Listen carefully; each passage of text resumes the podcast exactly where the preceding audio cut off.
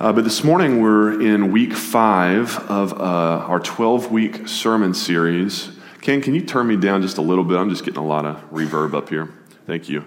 That's better. Um, week five of our 12 week sermon series, Tough Texts, in which we are tackling the most difficult passages in the Bible. We've considered the allegedly irrelevant text, the supposedly inconsistent text, the purportedly personally problematic passages, you can say that five times fast.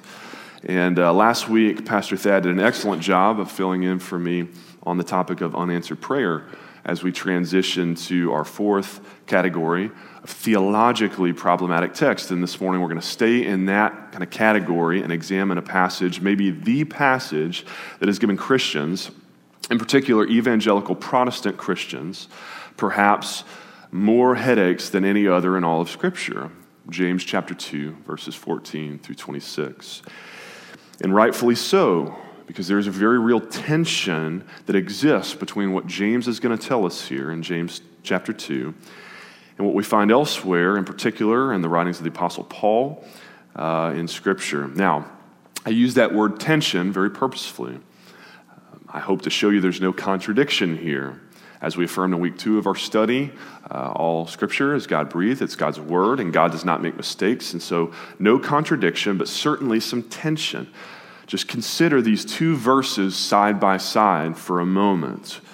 Romans 3:28 Paul says one is justified by faith apart from works of the law. James tells us in the passage we're about to read a person is justified by works and not by faith alone want you to feel the weight of the tension there.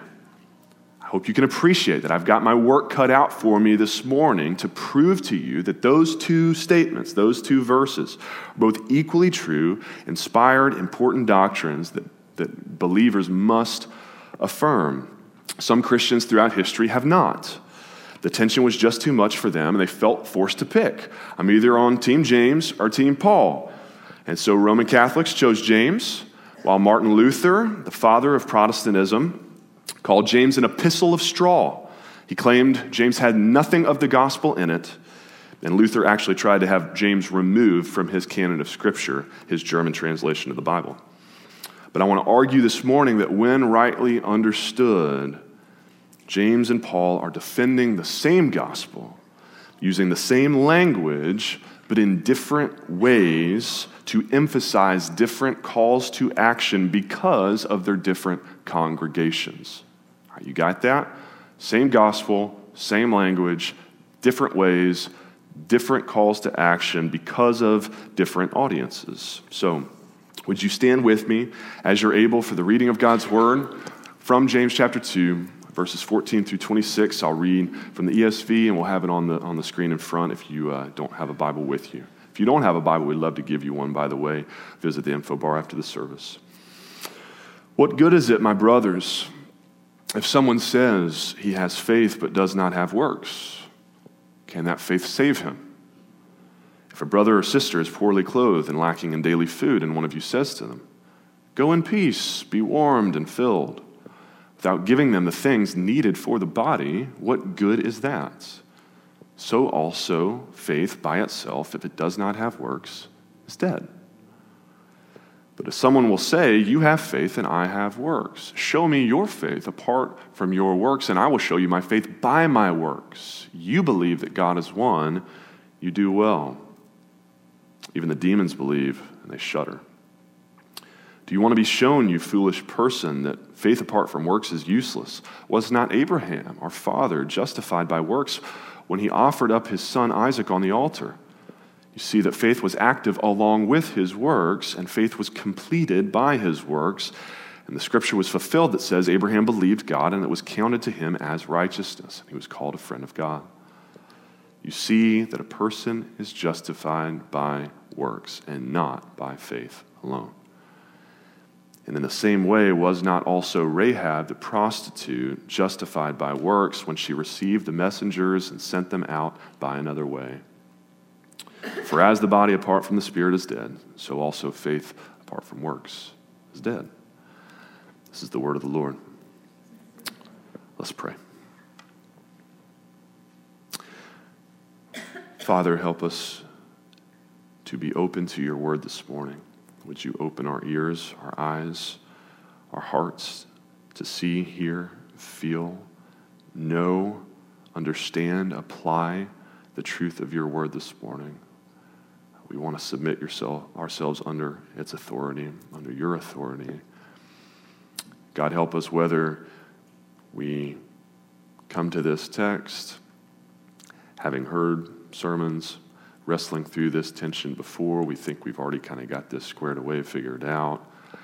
Maybe we haven't quite heard James on his own terms and taken him as seriously as we need to this morning. Father, would you help us this morning? Again, not just hear, but apply to live out uh, your word in our lives, to have faith that isn't dead, but is active, working, living, breathing.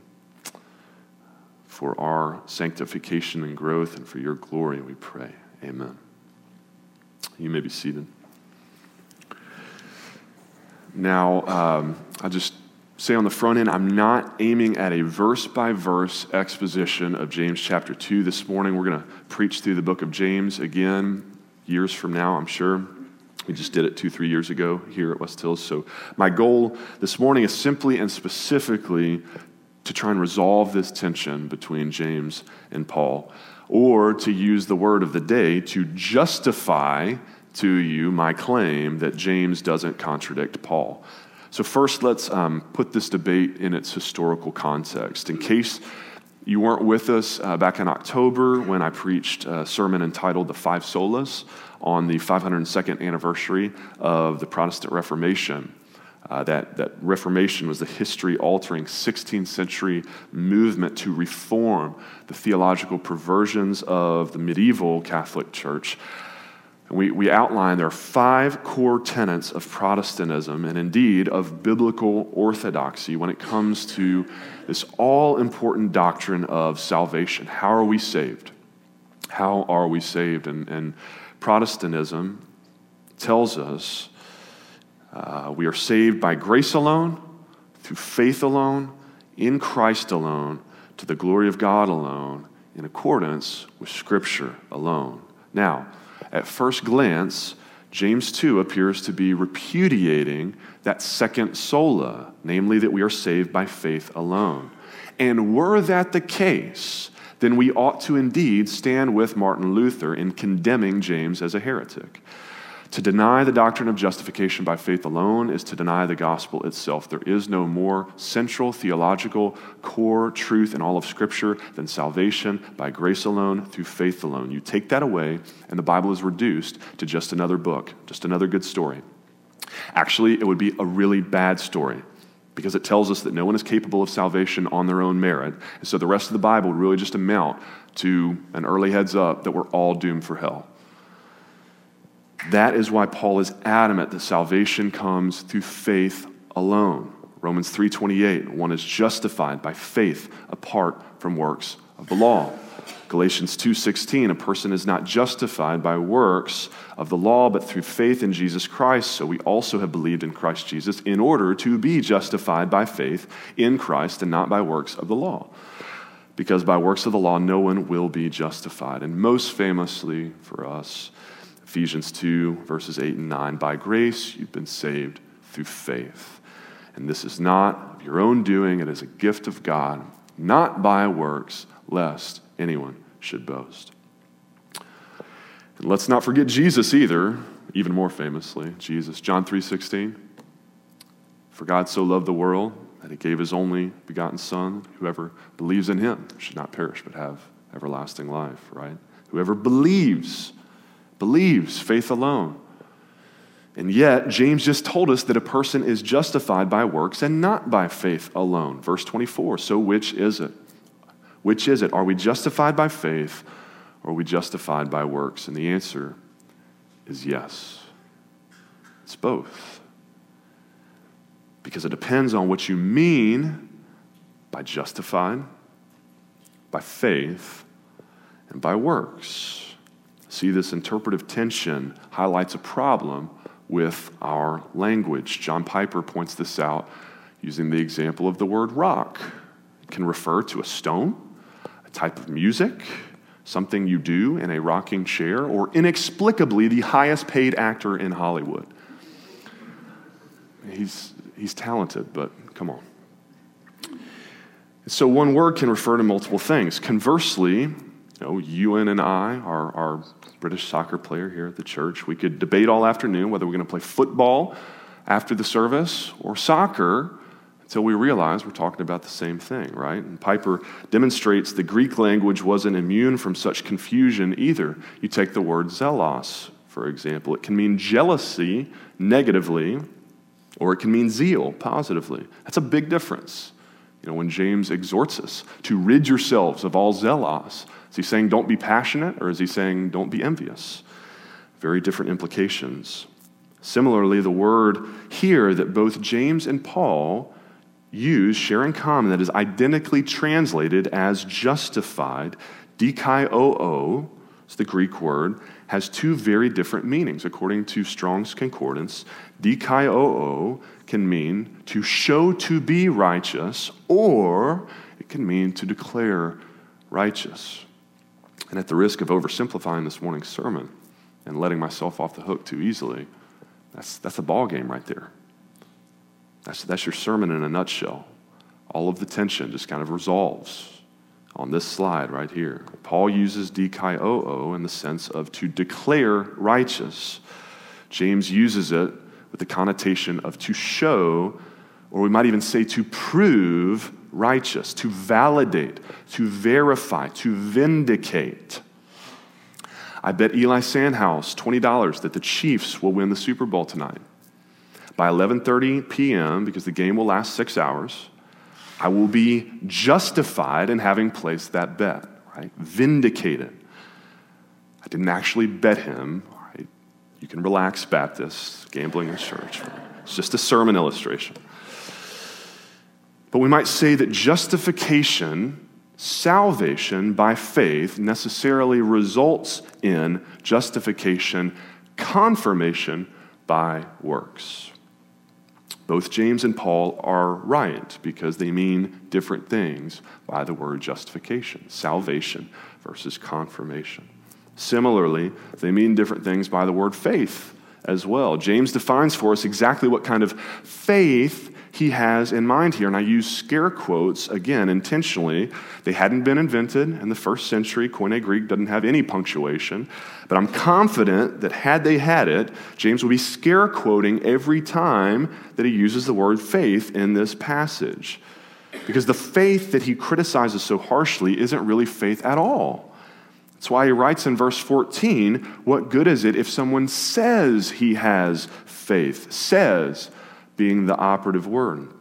James is lambasting nominal faith, faith in name only, easy, empty believism.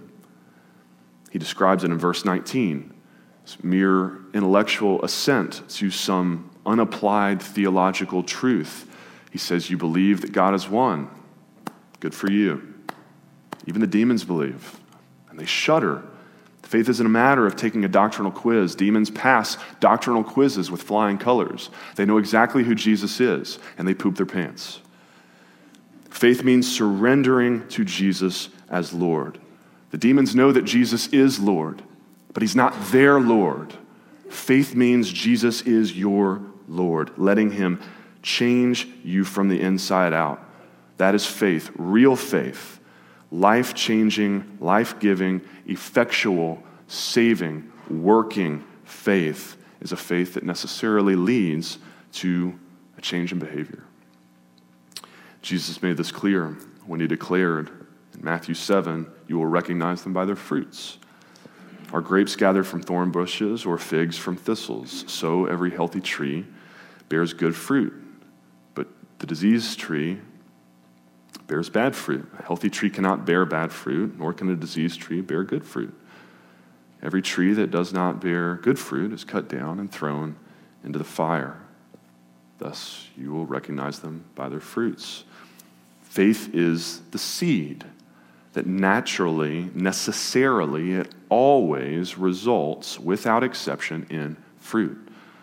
If you're not bearing good fruit, you're not saved. If you are, then you are. It's that simple. Now, word of clarification our sanctification, our growth in holiness is admittedly a process. It's a long process, a lifelong process, in fact. And so our growth may look something like this. That's an actual image I pulled on the stock market. So just ignore the title there. Um, this is not a financial thing that we should all be going and uh, flipping out right now, but virtually every stock is going to have dips over time, right? Like the stock market, it's all about your trajectory, though, and your performance over the long haul. A new believer doesn't have a long haul yet, and so they've at least still got a trajectory. So, for instance, I, would rather invest in a younger stock that's worth very little, but that's doubled in value since last year than one with a higher overall valuation that's dropped every month for the past year or two years. What's important at any given moment in our lives isn't necessarily the current valuation of our sanctification stock, if you will, but how it's performing over the last month, the last six months, the last year, five years, 10 years, 20 years. So, James is warning us this morning how's your stock? How's your growth? Growth might look like that with dips. It does not look like this. Flatline. That's not growth. Both James and Jesus, and even Paul, are in agreement about this. Listen to how Paul describes true saving faith in his epistle. Paul says in Galatians 5 6, the only thing that counts is faith working through love. It's working faith, faith at work as evidenced by one's love, as in contrast to dead faith, faith that works. Ephesians 2:10, just after Paul's famous declaration of salvation by grace through faith, not by works, Paul immediately then pivots and assures us that we are God's workmanship created in Christ Jesus for good works. We're created by God, we're saved by grace through faith for good works. Conversely, we hear Paul warn in Titus 1 15 and 16, the defiled and the unbelieving profess to know God, but they deny him by their works. You can profess whatever you want. We, we in evangelical circles make much of our profession of faith. It's important, but it's not everything. Jesus says in Matthew 7 Not everyone who says to me, Lord, Lord, will enter the kingdom of heaven, but the one who does the will of my Father who is in heaven. There's going to be lots of nominal Christians at the gates of heaven name dropping Jesus. Hey, what's up, Jesus? And he will say to them, I never knew you. Depart from me, you workers of lawlessness. Because it's not enough to confess with your mouth. Romans 10:9 clearly says, if you confess with your mouth and believe in your heart Believe in your heart, you will be saved. Because if you believe in your heart, truly believe, if that's the seed, James, Jesus, and Paul all agree it will necessarily affect the way you live it out in your hands and your feet, and your actions as well. Paul exhorts us again in 2 Corinthians 13:5, examine yourselves to see whether you are in the faith. Test yourselves. And what does Paul mean by test? Does it take a doctrinal exam, theological quiz? No. Paul clarifies in verses 6 and 7 unless you indeed fail to meet the test, but we pray to God that you may not do wrong, but that you may do what is right. The test of faith is your deeds. The proof is in the pudding, as they say, or as Jesus might say, examine your fruit. How's your fruit? And whether or not we examine ourselves and our own fruit, our own works, Paul says we can rest assured that God will on the day of judgment. 1 Corinthians 3:13, the fire will test what sort of work each one has done.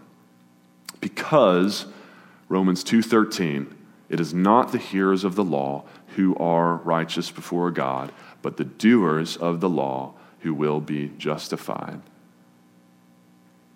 sounds a lot like James to me. sounds a lot like Jesus, who said in Matthew 25, When the Son of Man comes in his glory, and all the angels are with him, then he will sit on his glorious throne. Before him will be gathered all the nations. He will separate people out, one from another, as a shepherd separates out sheep from the goats. And he'll place the sheep on his right, goats on the left. The king will say to those on his right, Come, you who are blessed by my Father, inherit the kingdom prepared for you from the foundation of the world. For I was hungry and you gave me food. I was thirsty and you gave me drink. I was a stranger and you welcomed me. I was naked and you clothed me. I was sick and you visited me. I was in prison and you came to me. And the righteous will answer him, saying, Lord, when did we see you hungry and feed you, thirsty and give you drink?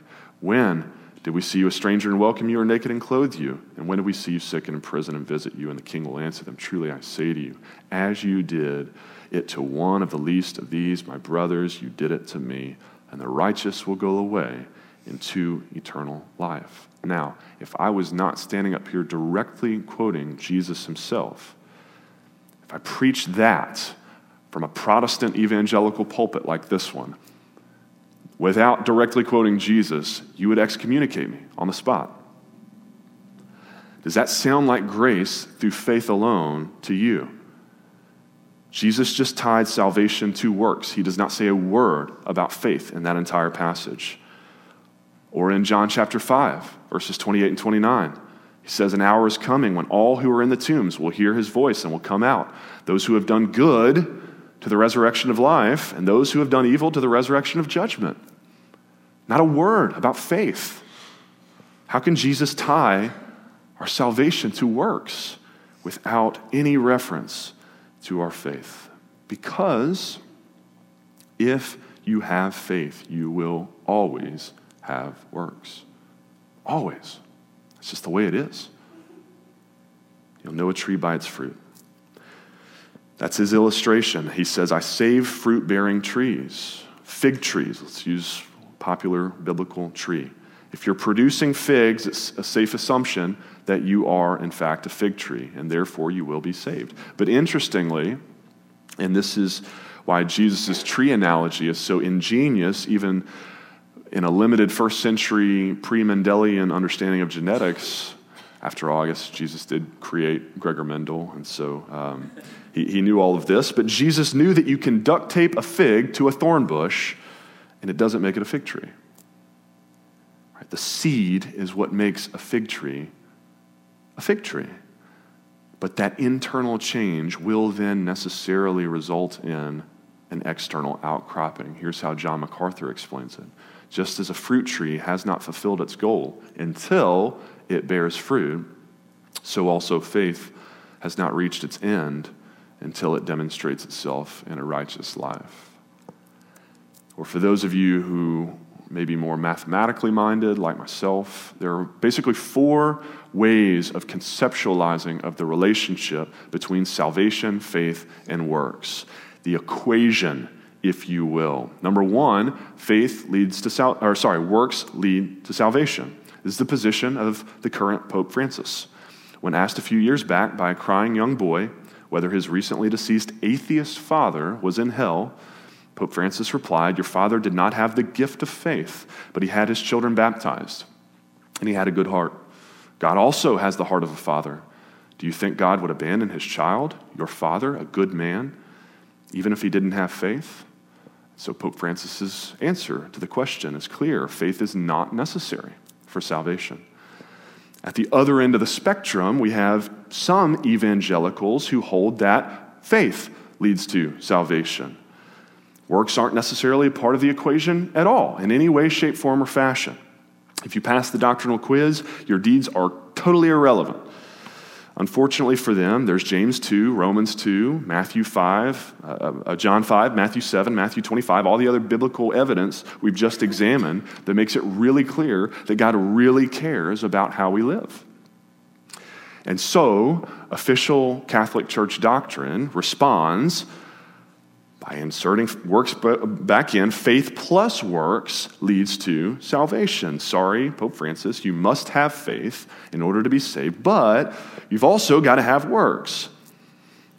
And on Judgment Day, you cross your fingers and you hope that your works were sufficient to supplement your faith, to earn you salvation. Unfortunately for Roman Catholics, there's John 3:16, Romans 3, Galatians 2, Ephesians 2. Oh, by the way, James chapter 2, verse 23 that we read a moment ago, please notice that James himself in this very passage acknowledges that Abraham believed God and that was counted, credited to him as righteousness. Faith alone saves. Even James knows this, which leaves only one possible configuration. The Bible's clear, consistent picture all the way through of the relationship between the three Option number four faith leads to salvation plus works. Listen, friends, if your good works are needed to supplement any part of your salvation, if your goodness is a necessary ingredient on the left hand side of the equation, then I, I don't know how you sleep at night. I don't. Because the bad news is you're really not that good. Compared to a holy God, a perfect God, a perfect, sinless heaven, sinlessness required for entrance into heaven, Paul is justified in calling your best attempts at good deeds worthless. That's offensive for, for those of us who, who would try to pull ourselves up by our own bootstraps. You don't have bootstraps. Your best attempts at pleasing God on your own merit are worthless. No one does good, not even one. But the good news, friends, hear the good news this morning is that Jesus Christ does not need your help to save you. He doesn't need your help. He is completely sufficient on his own merit. He found you not in a place of righteousness. Jesus doesn't look for something worth saving. He justified you, He declared you righteous. He found you in a pile of your own helpless, sinful filth. But the good news is, while you were yet a sinner, Christ died for you. And in so doing, Jesus declared you to be righteous. It is imputed righteousness. Jesus gave you his righteousness. He traded his righteousness for your unrighteousness on the cross. 2 Corinthians 5:21 For our sake God made Christ to be sin who knew no sin so that in him we might become the righteousness of God. Traded his righteousness for your unrighteousness, paid the debt that you owed God but couldn't afford, and purchased new life for you in his resurrection. That is the good news. And the even better news is all you have to do, all you can do to get it, to get his righteousness imputed to you, counted to you as righteousness, credited to you, paid for your sins, all you can do is trust him is faith alone. True faith. Not just belief, but faith. Belief is checking theological boxes. Faith is surrendering your heart, your will, your life to Jesus and trusting Him. You might believe the Chiefs are going to win tonight. Faith is withdrawing your life savings from your bank account and betting the house on it. See the difference? I believe the Chiefs are going to win tonight. I wouldn't even bet Eli $20 on it. Right? I don't have that much faith. The Chiefs aren't worth that much faith. Jesus is. He's worth betting the house on. And when you have that kind of faith, you can expect your life to change because your life belongs to Jesus now. You've surrendered it to Him, and He has no intention of leaving you in the same place that He found you, the same filthy state that He found you. Jesus loves you too much for that. He wants to change you, He wants to make you new, new creation. So you can and should expect that true saving faith always results in not just salvation in the afterlife, but in transformation during this earthly life. Not just salvation after life, but transformation during this life. Salvation plus works. That's it. And so John MacArthur can say James and Paul are not standing face to face, confronting each other, but are standing back to back, fighting two common enemies. Paul opposes works righteous legalism, while James opposes easy believism. Both men make clear that they are going, we are going to be judged on the basis of what we have done, for that is the sure indicator of genuine salvation. Thirdly, uh, James and Paul mean different things by the word works. I'll do this one quickly. Paul defines works as Romans 3:28, works of the law. Galatians 2:16, a person is not justified by works of the law, but through faith in Jesus Christ, not by works of the law, but because of works of the law, no one will be justified. He repeats it three times for emphasis. Paul has in mind works of the law, circumcision, ritual hand washing, keeping kosher, the same kinds of works of the law, the Old Testament law, that Jesus had in mind when he said so boldly in Matthew 5 that I came to fulfill the law for your sake. He questioned the Pharisees' fasting in Mark 2 their observance of the Sabbath in Mark 2. He called himself the Lord of the Sabbath. Jesus put an end to the Old Testament kosher laws in Mark 7 when he declared all foods clean. He celebrated the last legitimate Passover with his disciples the night before his crucifixion in Mark chapter 14. The Old Testament law and tradition would never be the same after Jesus. As Hebrews 8:13 tells us, a new covenant makes the first one obsolete. It's not that the first covenant was bad, it was good for a time. For 1,500 years, the Old Testament law served its purpose. I used the analogy in a, pr- a prior sermon. It's like MS DOS. It was groundbreaking in its day. But if you're still running MS DOS today, I've got an upgrade for you. A few since then. Jesus says, let me, let me upgrade you. A new commandment I give to you that you love one another just as I have loved you. A new commandment you are also to love one another. By this, all people will know that you are my disciples. You'll prove that you are my disciples. Vindicate, validate, justify if you have love for one another. And like Jesus, James emphasizes this new covenant, Christian works of love, as the confirmation of our salvation. That's clear from the test case he offers us in verses 15 through 17, helping a poor brother or sister in need. If you have faith, you will necessarily do it. Share your coat, share some food. Can't watch someone starve to death and tell them, hope you find some food. I mean, while you eat in front of them. Christians don't do that. Fig trees bear figs, leopards have spots, and Christians have hearts of love and service. It's in our spiritual DNA. That's just who we are. And so, to recap, James and Paul mean different things by the same word.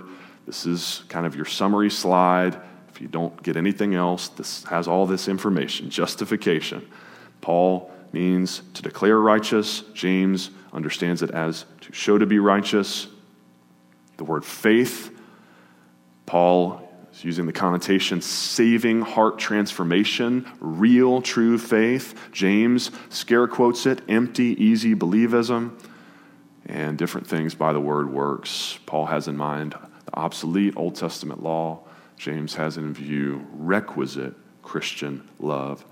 As Joachim Jeremias explained it, characterized it so helpfully, Paul speaks of Christian faith trust in Jesus, and Jewish works, obeying the law so as to justify oneself. Whereas James refers to Jewish faith, pure monotheism, even the demons have that, and Christian works, good deeds that flow from salvation. Their emphases are different, but their theologies are the same. Dan Doriani summarizes it this way Paul and James concur that real faith works. Both say genuine disciples keep the whole law. Galatians 5, James 2, both praise the law. James says it is loyal, perfect, and gives liberty. Paul says it is holy, righteous, and good. Both say obedience is what counts. James 2, Romans 2. Both say true faith works in love. Galatians 5, James 2. Both say that We show our faith by what we do, Ephesians 2, James 2. Jesus says the same, by the way, in Matthew 7. We read that. Paul says, Doers of the law will be justified. James says, Doers of the word will be blessed. Saying the same thing.